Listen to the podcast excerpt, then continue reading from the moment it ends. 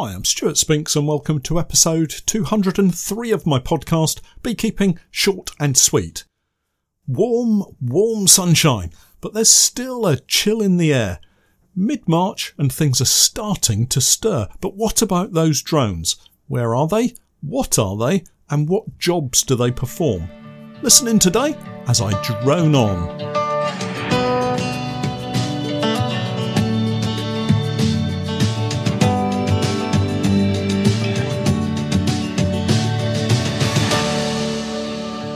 Beekeeping Short and Sweet, a beekeeping podcast for the inquisitive beekeeper with a short attention span. A beekeeper, in fact, just like me. I'm delighted to say that our podcast is now sponsored in part by Simon the Beekeeper. Making beekeeping an affordable hobby for everyone, Simon the Beekeeper provides the best value beekeeping equipment possible, along with a super fast delivery service. The bees won't wait, so their customers don't have to either. Visit the website at www.simonthebeekeeper.co.uk. Hi everyone, welcome to the podcast on this bright and sunny Sunday morning. Yep, here we are in our new weekly slot of a Sunday morning, and I hope it hasn't caused you too much upheaval waiting for the podcast since last Friday. I have to say, it's beginning to look a lot like the new beekeeping season is upon us. At this point, of course, it's the weather summary, and the weather is feeling quite summery, if you'll excuse the pun. Finally, my offerings to the weather gods have been accepted, and we're enjoying some very spring like conditions. Temperatures are hitting the magical 15 degrees Celsius, referred to as t shirt weather in the beekeeping world, and offering up the opportunity of a quick inspection or two. More of that in a moment, but first back to the weather. And we had some very dirty rain last week. Sand and dust blown up from the Sahara, apparently. All I know is the truck was covered in a blanket of dust and sand once the rain had stopped. The local car cleaning businesses will be very busy this weekend, that's for sure. There must have been tons and tons of the stuff in the air when you think it's been dropping out of the sky over Spain, heading north and finally dropping on us. Is there any sand left in the Sahara Desert at all, I wonder? Anyway, back to the now, and looking out of the window this morning, it's blue skies all round. The sun is going to push the midday temperatures up, and no doubt beekeepers everywhere will be rushing around, donning bee suits, lighting smokers, and diving into their hives. It's just so exciting to finally get back into those magical boxes after the long winter layoff. Do remember, though, that that spring breeze is still quite cooling. Colonies can suffer quickly if kept open for too long, and you can end up doing more harm than good. Have a reason to look inside, and please do keep it brief. One thing lots of beekeepers will be looking out for at the moment are drones. So, today, in view of the fact that many beekeepers will doubtless be panicking when they've finished inspecting, I thought I would go through something about the drones and maybe help provide a better understanding of what's happening right now and what time frame we're looking at regarding spring swarm management. We all know that honeybee drones are males, right? And that from egg to emergence of the adult drone takes around 24 days. What about the fact that they come from an unfertilized egg? Were you aware of that? That fact, particularly, is quite amazing when you stop to think about it. It's a process called parthenogenesis, a spontaneous development of an embryo from an unfertilized egg. And it's not just honeybees that use this mechanism, it occurs in a variety of plants and animals. Animals such as snakes, sharks, and lizards. For our standard honeybee drones, it means all of their genetic material comes from their mother, the queen in your honeybee colony. This point can be very important when it comes to selecting colonies you want to develop and replicate, so we'll come back to that shortly. I've had several messages from beekeepers saying that they have drone brood in their hives already, and they sound surprised. It's because they've been reading books, of course. If you head into a lot of beekeeping books, they'll tell you that in the autumn, all of the drones get kicked out of the hive, leaving just workers and their queen. And for the most part, this is indeed what happens. If you watch the entrance of the hive in the autumn months, you'll see workers at the entrance of the hive dragging drones out and flying off to dump them somewhere to fend for themselves. Poor boys. Actually, what I've seen in recent times is drones in overwintering colonies being left alone and somehow being able to hang around undisturbed. There is an even deeper question about how long lived these drones are when compared to workers that have that physiological change from summer to winter bees. Maybe there's already some research out there to answer that particular question, but let's leave that for another time and move swiftly on. So, despite some books telling us that drone brood won't appear until April, I know for a fact that it's in our hives, in quantity, in March, if not earlier, for the purposes of spring mating. Drone brood found in winter colonies might well be a sign of a drone laying queen. That's those in December and January, but I wouldn't be at all surprised if some colonies have drone brood in February. Anyway, regardless of when we spot drone brood, we don't have to get particularly flustered about it until we see drones emerging from those brood cells. And even then, it's going to take a little bit longer until they really become a problem. Drones don't reach sexual maturity until somewhere around day 45 from the unfertilized egg being laid. So even if we see drones emerging now, there's still a few weeks before those drones can head out and perform successfully. Our drones are muscular little chaps with great big eyes, designed really for one sole purpose, and that's to mate with virgin queens. I'm not going to get into the detail of the mating process here, but you'll hear talk of drone congregation areas, places that these excitable little chaps are gathering in order to latch on to any willing female that happens to fly past, right place, right time kind of scenario. And the reason I mention it is because I do think I've actually seen a drone congregation area, but only the once. A few years back, when I foolishly thought I had enough time to go fishing, fishing that is at the same fishing lakes where I currently have my queen rearing apiary, so some of you will know where that is, I was sat dozing in the afternoon sunshine, imagining how I was going to land the next massive fish that was going to take my bait, when I saw what looked like a murmuration of starlings, only much smaller, at the top of a very tall tree.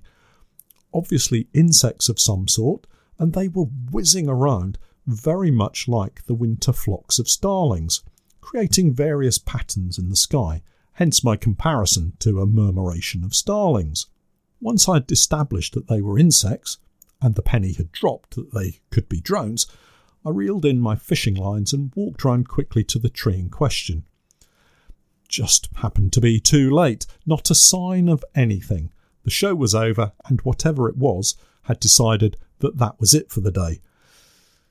Since then, I've not seen anything like it, despite going back each spring and early summer to sit for a short time in the afternoon and watch to see if they return.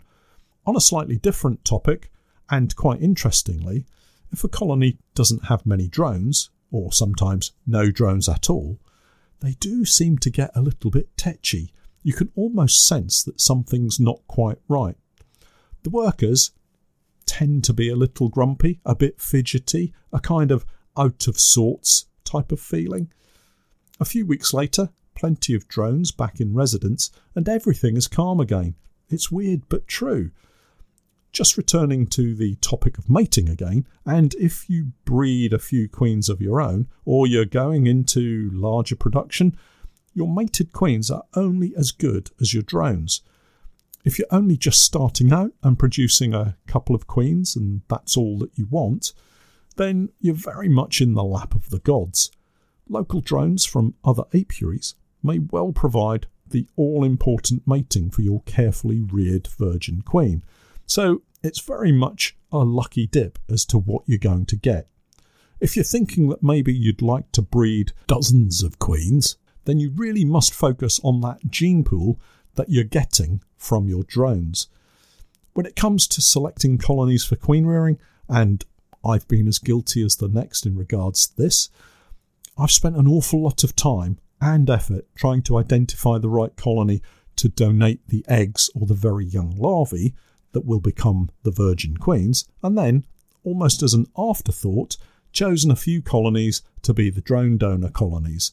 Whereas it probably ought to be the other way round, or at least equal thought should be given to the supply of drones as the selection of the mother queens. What we're then trying to do is flood the area with our drones to outcompete any other drones from the surrounding location. The easiest way to do this is to select those colonies you deem right to produce drones for mating and add an extra frame of drone foundation to the brood box. Once it's drawn and laid, you'll have an abundance of drones of your choice ready for action, albeit you'll have to wait around 45 days. Make sure you remember that and factor it into your planning. To give you an example, if I wanted to graft some very young larvae around the 10th of May this year, I would need to get a frame of drone brood foundation into my drone donor colonies somewhere around early to mid April. And of course, the colonies need to be Varroa free, or at the very least have a minimal Varroa population because a frame of drone brood is going to be a massive Varroa nursery if you're not too careful. All that said, you could just leave it to the lottery of open mating. The vast majority of us have beekeepers dotted around our own apiaries. We just don't know about them. Not everyone's registered on BeeBase, of course, and those apiaries pop up in the most unlikely of places. All that means is whilst your virgin queens will get mated, you just won't know what you've got until her offspring start following you down the garden path. I know this because it's happened to me, and then you have to go through the process all over again. It is, though, just part of the process, and I'd like to call it fun, but there's not much fun to be had when the bees are getting into your truck in order to sting you even before you've suited up. So, we've established drones are a vital part of the well being of the hive and also hugely important when it comes to the traits of any offspring you might have. If you plan your queen rearing well, I'm sure you'll be rewarded with some superb queens to head up all of your colonies. Bringing it all the way back to the current weather, and as a general rule, don't be in too much of a hurry to split your colonies this spring. I know it's tempting right now with the sun shining the warmth on your face, and maybe not a cloud in the sky. But I've just been outside and it's decidedly chilly still. Colonies split too early will likely as not be held back, and any queens produced could well find it tricky to find enough partners to get a successful mating.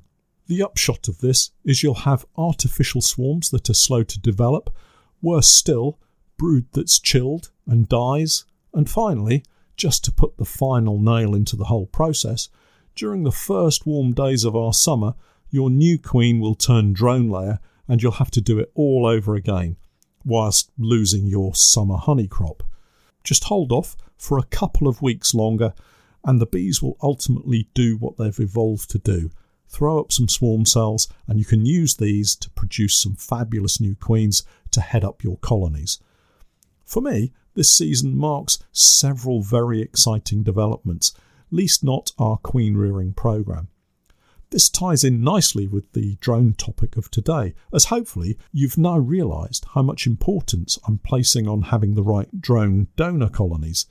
Last year's purchases of other queens, known generally as buckfast, has meant I now need to work through my colonies to identify my own stock, work to bring those together, and utilise them as my base stock for queen rearing this year. I'm also looking to introduce some near native stock, so with that, I might become self sufficient in bee stock generally. It may get a little bit messy before things settle down again, but I think it will be worth the work involved in order to get back to stocks that I'm happy with. And if you've watched my videos, you'll have seen how gentle most of my colonies are. And once I've achieved that, it will feel like I'm not reliant on other beekeepers to supply me with stock that I'm not in control of, and maybe I'll be in a position to help other beekeepers gain control of their stocks of bees. talking of being in control, I think next week I should probably talk about some swarm control methods. There's a lot of twitchy beekeepers out there right now. Finally, in other news, D Day should have arrived on Friday, but unfortunately it just didn't happen. The delivery of new equipment should have been with me on Friday, but unfortunately, because of a haulage issue and driver issue, it actually didn't arrive. It's been collected and is now being held by the haulage company for delivery on Monday. So, hopefully, next week, by the time the podcast comes out, we'll have it all sorted. I'd like to think that we'll get it all off the lorry and sorted in a few days, but the weather does look quite good, and I do think that we're likely to be out inspecting for the first time next week. It's been quite a wait, but now that it's here, we'll be recording it for you to see where we have our pinch points and what we do to manage our season. Do stay tuned, watch the videos, sign up on Patreon, and see how we get on this season. I'm sure it's going to be quite an interesting roller coaster for us all. So do join me as we progress through this season. Well, that's it for this week. I'll catch up with you all again next Sunday. But for now, remember, I'm Stuart Spinks, and that was Beekeeping Short and Sweet.